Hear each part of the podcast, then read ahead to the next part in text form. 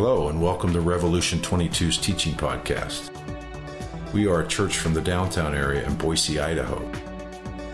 Thank you for joining us today and hearing this week's sermon. We pray that God's word will be received and will bear fruit in your life.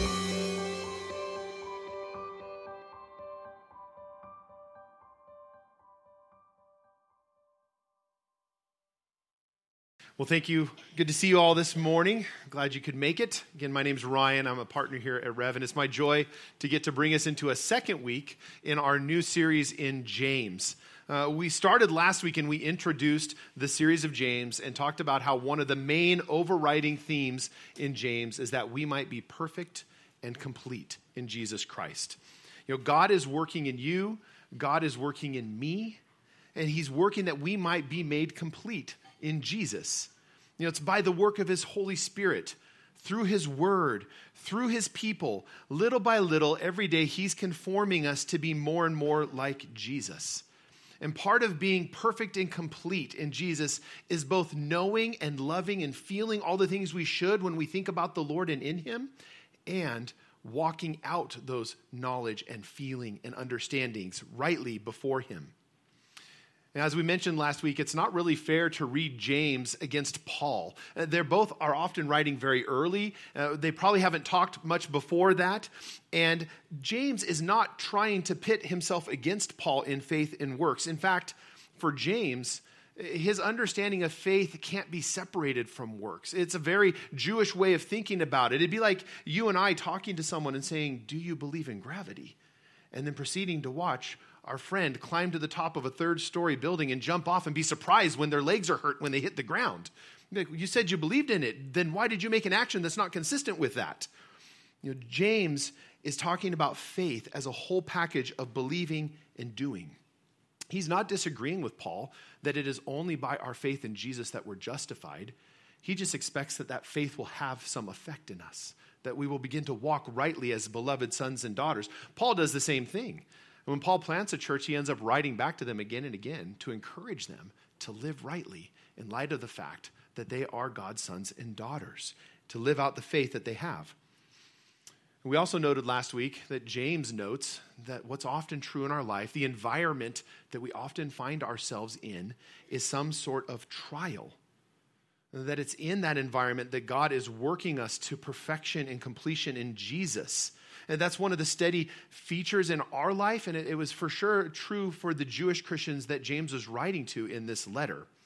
And what we saw that James said primarily in, in chapter 1, verses 2 through 4, is that we will have trials.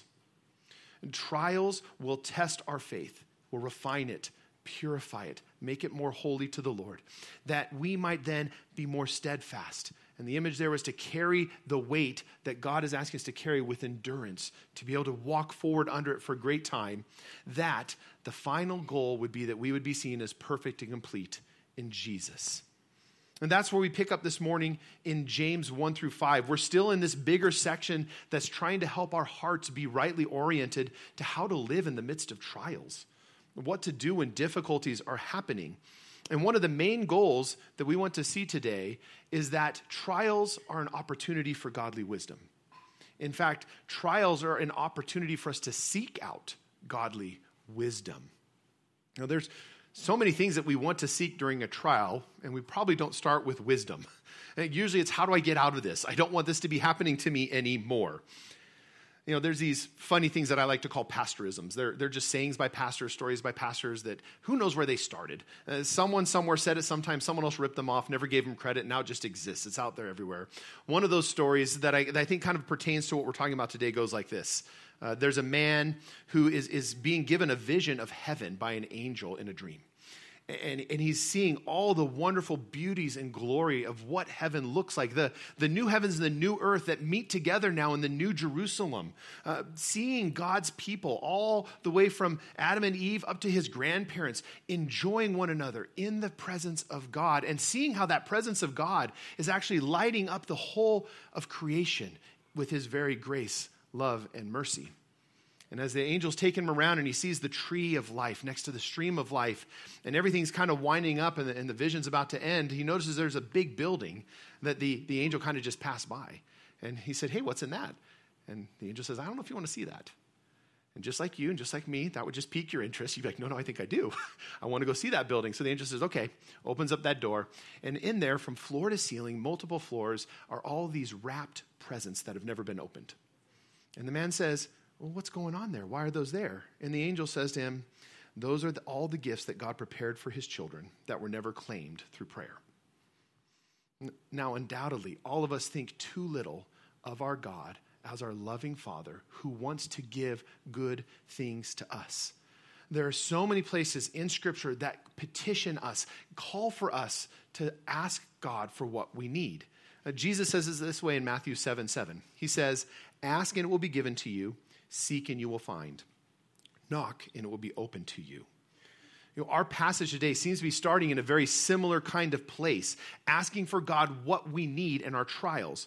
So look what James says right here in the beginning of our section today. He says in James 1 5 through 8, If any of you lacks wisdom, let him ask God, who gives generously to all without reproach, and it will be given to him. But let him ask in faith, with no doubting, for the one who doubts is like a wave of the sea that is driven and tossed by the wind. For that person must not suppose that he will receive anything from the Lord. He is a double minded man, unstable in all of his ways.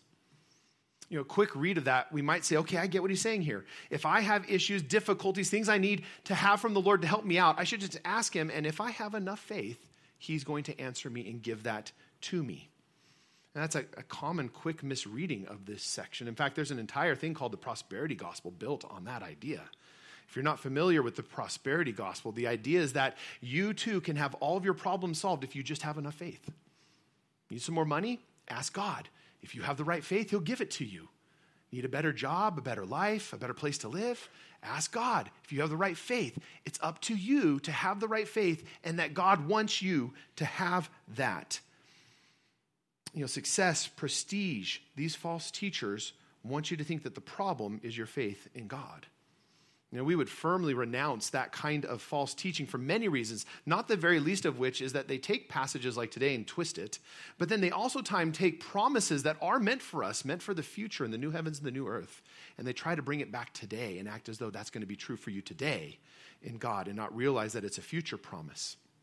You know, but this kind of idea, it really does play into our desires, doesn't it? Especially in a trial. I mean, when things are going good, you might be able to say to yourself, I don't really need that new house. I don't really need that new job. But if you were wandering around daily experiencing the pangs of hunger because of the poverty that you were in, you would so want that to just be gone, to ask for that practical change. Might be easy to say, yeah, you know, I don't need that old car, this current one, that's sufficient, that'll work for me. But if you're laying in a hospital bed, having major issues with your health, to just want to be back to any semblance of, of a normal health would just seem like everything that you want. You know, if, if, we look more closely at this passage, James isn't saying just ask for anything. Look what he says at the very beginning here. He says, If any of you lacks wisdom, let him ask God, who gives generously to all without reproach, and it will be given to him. If you lack wisdom, James is not encouraging that we can ask whatever we need of, of God and that He will always give if we just have enough faith. You know, this is in particular a continuation of what James said to us last week, uh, where he said that the trials produce the refining of our faith. The refining of our faith produces steadfastness. Steadfastness produces perfect and completeness in Jesus Christ. And then he ends that section saying that you might lack nothing. That you might lack nothing. And that's where our passage starts this morning saying, if you lack wisdom. For James, part of that perfection and completeness in Jesus Christ is coming to have wisdom. We shouldn't be lacking that if God is working out what he's working in us. And you know, what's interesting is the goal is not to get rid of the trial necessarily, which would often be our first inclination, but rather trust God in its purposes when necessary to have its proper effect as Peter would say, and to do our part in asking Him for what we really need, which is wisdom. In general, one of the things we should be thinking about when we come to this section of James is this. He wants us to see that we, we don't ask how to get out of our trials, rather, ask what to get out of our trials. Don't ask how to get out of it. Rather, ask what does God want me to, to see? What does God want me to get out of this trial? And that fits very well with what James has been saying to us to the degree it is necessary for a while, trust God with what he is giving you in this trial and specifically seek his wisdom in it. It's actually very similar to what Jesus goes on to say in Matthew 7. When, when Jesus continues on in that same passage, he says it this way He says, For everyone who asks receives, and the one who seeks finds, and the one who knocks it will be opened. Or which of you, if his son asks him for bread, will give him a stone? Or if he asks for a fish, will give him a serpent? Now, note something interesting here. Jesus doesn't promise you're going to get bread. Jesus doesn't promise you're going to get the fish. But he promises that if you ask for bread, you're not going to get a stone, which isn't good for, for consumption to help you with the issue that you have. Nor if you ask for a fish, or he's not going to give you a serpent that might not kill you. You know, I was, I was thinking about this analogy and this, this parable and, and, and laughing because I think our culture today might understand this in a different way that actually is really helpful. I don't know if you've experienced this, but praise God that we have so much new medical technology, so much more understanding of how people are affected by their food. It's a fantastic thing. Yet, so often anymore, when you invite people over to your house, you end up having to make 10 different meals to make sure that there is no one who is left out because someone has allergies to something and how it's going to affect them. Now, again, praise God, there are people who are probably walking around for thousands of years who have had issues in their life, didn't realize the health ramifications of the food they were eating on them.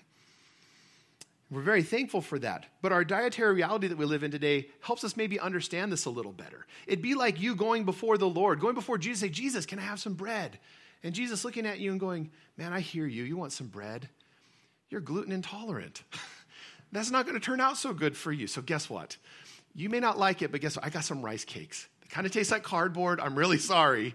This is going to be much better for you in the long run. It's going to help your health. And it really wouldn't be loving of me to give you bread knowing the struggle that you have, the reality that you might not even be aware of for generations. It's very similar to what James is helping us to see. You know, our first inclination when we're in a trial is often to look for the way out. Yet we should want it to produce the perfection and the completion that James says it is working out in us. And what we need more than the solution is to see and know the very wisdom of God. To get out of our trial what God has for us rather than to get out of the trial.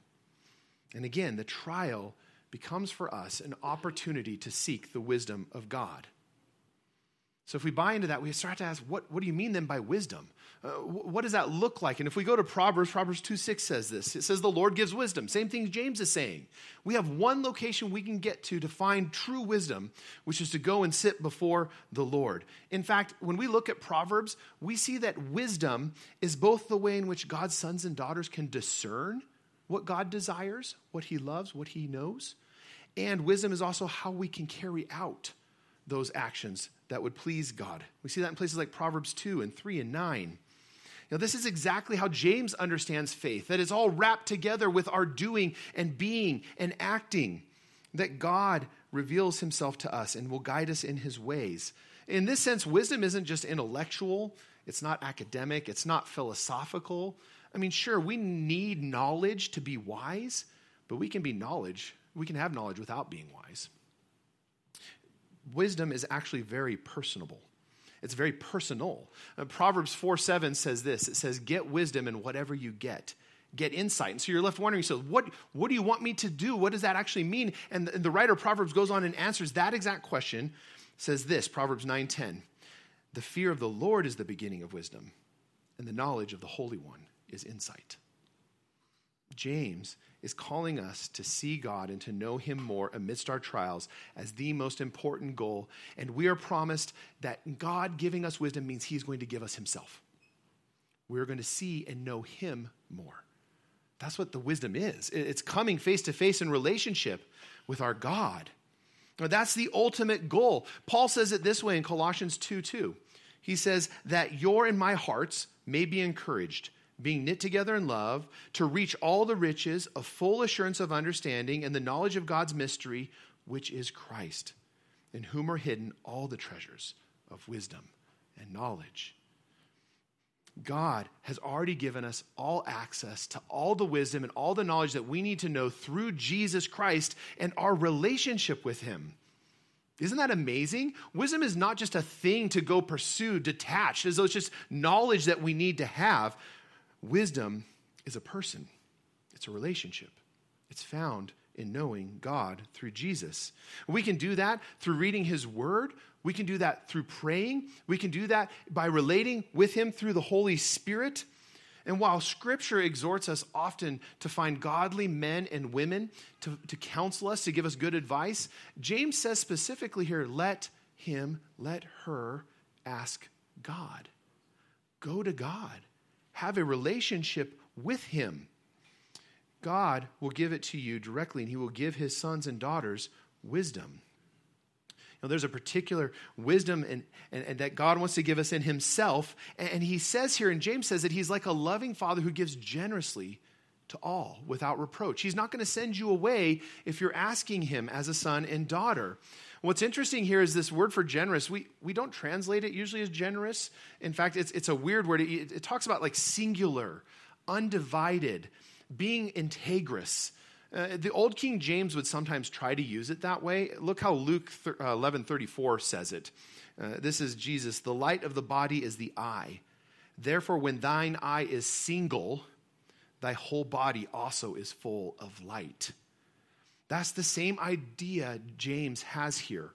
When we ask God for wisdom, he will give it to us singularly, undivided with integrity because that's who he is. There's only one answer, there's only one way he can give it to us because he wants us to know him, to have his wisdom, to know his purposes and desire, and for us to know how, in every situation, us walking it out rightly makes us more like Jesus and more perfect and complete.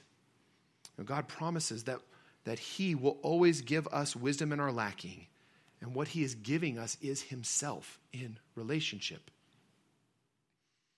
It's interesting, though, James says we have to come and ask for this kind of wisdom from God rightly, with the right kind of attitude. Look what he continues on with here in James 1 6 through 8. He says, But let him ask in faith, with no doubting. For the one who doubts is like a wave of the sea that is driven and tossed by the wind. For that person must not suppose that he will receive anything from the Lord. He is a double minded man unstable in all of his ways. Now that we've seen clearly that James is asking us to seek wisdom, not just everything, but wisdom from the Lord, it helps us understand better what he means by ask in faith. That idea here means then to come and ask God alone in faith, to ask Him as the only answer and solution, rather than being turning away and going and then asking the world, seeking my own knowledge, seeking the easy path forward. Uh, that's what it means to ask in faith, to truly believe and walk out our belief that God alone has the wisdom we need in our trials, if not in life in general. The analogy that James gives here would have been very appropriate and known to people living in a Mediterranean area by the sea, especially people around the Sea of Galilee. The picture isn't of waves crashing on a shore. The image is of a storm and waves going back and forth and being thrown all directions and not knowing what's going on. In fact, James does something so interesting here. He makes up a word. It must be cool to be an apostle filled with the very Holy Spirit of God and go, you know what we need here? We need a brand new word to tell you how to do this right? This, this word that James uses for double minded is new. He uses it here, he uses it again in James 4. It's not seen anywhere in Greek literature previously, but then after James, right, it takes off in Greek literature. And we even have that idea still in our culture today of being double minded. What James actually says here is that double souled. It's even more than just your mind. It's as if your whole nature is split in what you want to do. On one hand, going this way, and the other side, wanting to go that way, and align yourself differently. And this is why it's helpful when we look at God and talk about how did he give generously. God gives singularly, undivided, with integrity. And that's why it's a problem when we're double minded. Right? We, we are to approach him singularly, unified, with integrity, knowing that he is the only one that we can get, that we can find the wisdom and the knowledge that we need. We should not be those whose soul is not singularly set on finding God's purpose. Now, friends, are you praying and pursuing the wisdom of God first and foremost in your trials? Do you see that as one of the most important pieces of what you should be doing anytime there is a trial in front of you? Knowing God more fully that you might have his wisdom? I, I, dare say that's not always my first thought. And even when I do try to find the wisdom of God, I'm so quickly torn away to want to come back to my own thoughts, the ways that the world proposed to do it, what looks like the easier path for me to walk. As James is saying here, if I don't pursue God similarly, reject my own wisdom, reject the wisdom of the world, reject the paths that look like they're all around me, I'm not going to ever really attain the wisdom from that situation that I should have, that God wants to give to me generously out of that moment, in that trial, in that moment of difficulty, or even just questioning. In your trials, friends, do you view gaining the wisdom of God and knowing Him more in Jesus as important? Do you view wisdom, finding wisdom, like the way the Proverbs writer says? Look what, what they say about wisdom. Blessed is the one who finds wisdom and the one who gets understanding. For the gain from her is better than gain from silver, and her profit better than gold. She, wisdom, is more precious than jewels, and nothing you desire can compare with her. Long life is in her right hand, in her left hand are riches and honor. Her ways are ways of pleasantness, and all of her paths are peace. She is a tree of life to those who lay hold of her. Those who hold her fast are called blessed. Do you so desire wisdom? God Himself, relationship with Him, knowing Him, that you're willing to go to great lengths for it, to pray for it, even if it takes trials to get it. What if, what if through your prayers and your pursuit of God right now, you may get much more of Him, much more of His wisdom, even if the trial you're in didn't end. Would it be worth it to get more of God? Where James goes next is kind of an example where many people think he's being sporadic, kind of ADD, not able to keep track of what's going on. But in fact, he's weaving together something beautiful here. And there's many scholars who believe that James's logic is right up there with Paul, Paul with Romans and Ephesians. It's just he's thinking through it from an Eastern perspective where we, we're so enculturated as Western thinkers that when Paul takes on a very Greek mentality of explaining things in his logic, that just feels so much more comfortable to us. Uh, where James goes next is much like Jesus. It reminds me of him. You know, when Jesus is sitting there and the crowds bring before him a woman caught in adultery, right? And the Pharisees look at him and say, Hey, scripture tells us we should stone her. What do you say?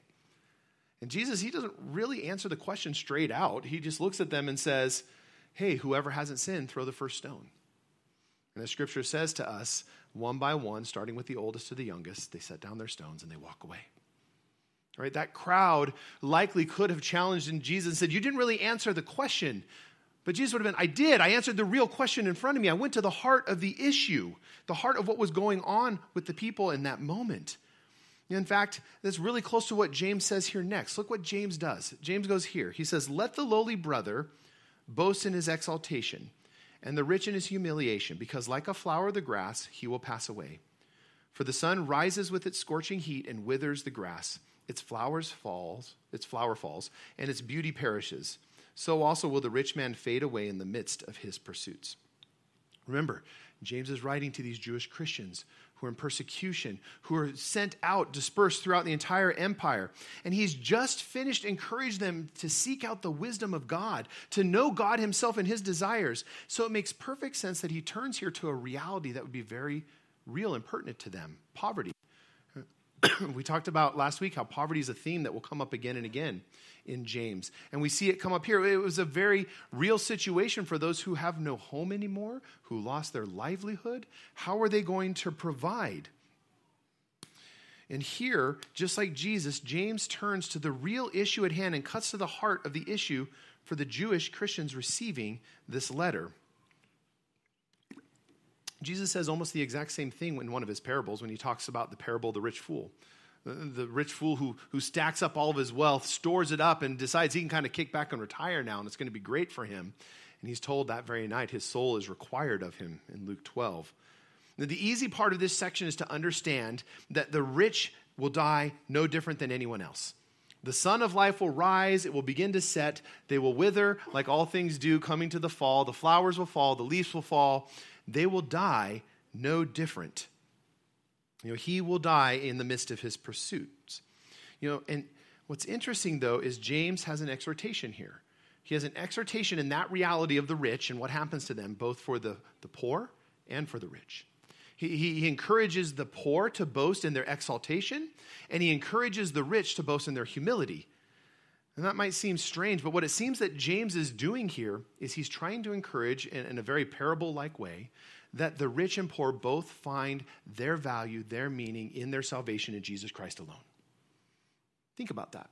For the poor, what would be more exalting? They have nothing that seems of any means that anyone should ever want to listen to them, nothing to really offer to the situation. Yet in Jesus Christ, they are royal priests, beloved sons and daughters of the Most High God, who have every treasure promised to them in the new heavens, in the new earth. And for the rich, in one sense, what is more humiliating than to have to admit that all these things you've collected do not change your standing at all? In any real and meaningful way. You are still separated by your sins from a holy God, and you need a righteous Savior to bring you back to Him. Everything that you have will not purchase you what you need most. You will die just like a poor person, and what you both need is Jesus. We could spend an entire sermon, several weeks just in this section you and I, just by the default of being Americans in comparison to the rest of the world, are the rich people. We're the ones who should look in humility at what we have and be reminded that our only hope is no different than everyone else, which is Jesus Christ.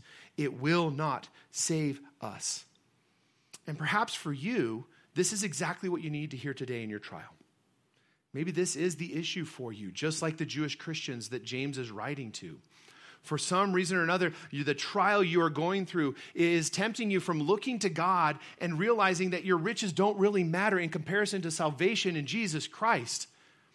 And rather, you vacillate. You're struggling with looking to, to the worldly paradigms of provision, your own desires for the things of this earth that you might have them.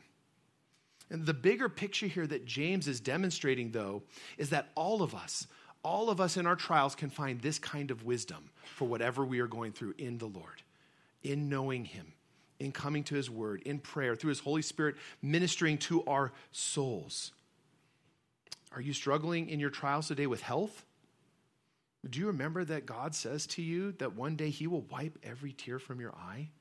And death shall be no more, neither shall there be mourning, nor crying, or pain in the new heavens, that He is going to deal with that, as He says in Revelation 21. Are you struggling this morning in your trials under the weight of your sins and, your, your temptations? Do you remember that God tells you that He is faithful and that He will not allow you to be tempted beyond your ability? But with the temptation, He will also provide a way of escape that you may be able to endure it in 1 Corinthians 10. You know, whether it's our physical needs, financial needs, spiritual needs, whether we approach God through His Word, whether we approach Him through prayer, whether it's the ministry of the Holy Spirit in our lives, God promises to give wisdom to those, to His sons and daughters who approach Him singularly with faith, that He is the only hope, the only answer that we need. He may not take away the promises, in fact, He often doesn't. Yet He promises that we will find Him, we will find His wisdom if we ask. And ultimately, it seems like all that wisdom, all the different things that we, we could possibly need in wisdom, point us in one way or another to this last beautiful example that James gives in this section. This is what he says He says, Blessed is the man who remains steadfast under trial. For when he has stood the test, he will receive the crown of life which God has promised to those who love him. This is one of the most beautiful promises that we have in God is that if we endure the trials of this earth by his power and strength in his Holy Spirit, he will give us the very crown of life. We will live forevermore walking with him face to face for eternity. we see the same thing said again in Revelation 2:10 by Jesus. Jesus says this. Says, "Do not fear what you're about to suffer." Behold, the devil's about to throw some of you into prison, that you may be tested, and for 10 days you'll have tribulation. These are all suffering, trials. Be faithful, even unto death, and I will give you the crown of life. All suffering will happen. You will have trials, you will have suffering, and it will test your faith. But that's a good thing. It will refine it, it will purify it, that you might better love and know and have faith in the Lord. And that will produce steadfastness in your life, that you might walk under the endurance, with the endurance that the Lord wants for you, that you may one day be made perfect and complete in Jesus. And being found in Jesus, in knowing God, in relationship with Him, you and I are guaranteed the crown of life. How sweet is it that God has given us his very wisdom in himself, in his Son, Jesus Christ, as our Savior. You know, as we all, I pray, in this season as we go through James, are petitioning God and asking Him, God, how might you want to be making me more perfect and complete? How might I need to better connect my knowing, my loving, my feeling with my actions and my walking out of my faith with you? Are you asking God for His wisdom? Are you willing to go to His Word, to pursue Him in prayer, to be open to the promptings of His Holy Spirit? And perhaps just as important, are you asking for wisdom in faith? Trusting that God is the only place that you can find that wisdom. Trusting that God is the only one who can give it to you, and that all you need is to know Him. I'd like to invite the, the worship team up as they come up during this next song, I'd like you to consider why don't you want to pursue the wisdom of God sometimes? Is there something going on in your life right now where you don't want to look to Him for His wisdom? And in what ways might you need to surrender yourself, your passions, your desires, your best ideas to the very wisdom of God? Whether you find that through His Word, through prayer and communion with Him, through the work of His Holy Spirit in your life. To stop looking to get out from underneath the trials and look more to see what God would have for you in the midst of those trials. And to see that what God wants ultimately is that you would have more of Him. Have more of Him, more of His wisdom, and see Him more beautifully in Jesus. Uh, during the song, would you also come, take the elements for communion, hold them? We'll take them after the song is finished. Would you pray with me? Oh, Father God, what an amazing joy it is that you have given us yourself. You've given us yourself in your very Son, Jesus Christ, who, who died our sinner's death on the cross, who, who was raised in righteousness as the, as the firstborn, the first fruit of that whole promise that we get to enjoy with him, and that he is interceding daily for us and making a place for us that we one day might join him in living face to face with you, our God. Thank you for the wisdom that you promised to give us, Lord, and thank you that that is done in our relationship with Jesus. There is nothing for us to fight for, but rather as beloved sons and daughters to sit before a Father who loves us, who cares for us, and finds that you want to give us your very wisdom, your love, your mercy, your grace in the very face of Jesus Christ. Would we see it there most clearly even today? It's in Jesus' name I pray. Amen.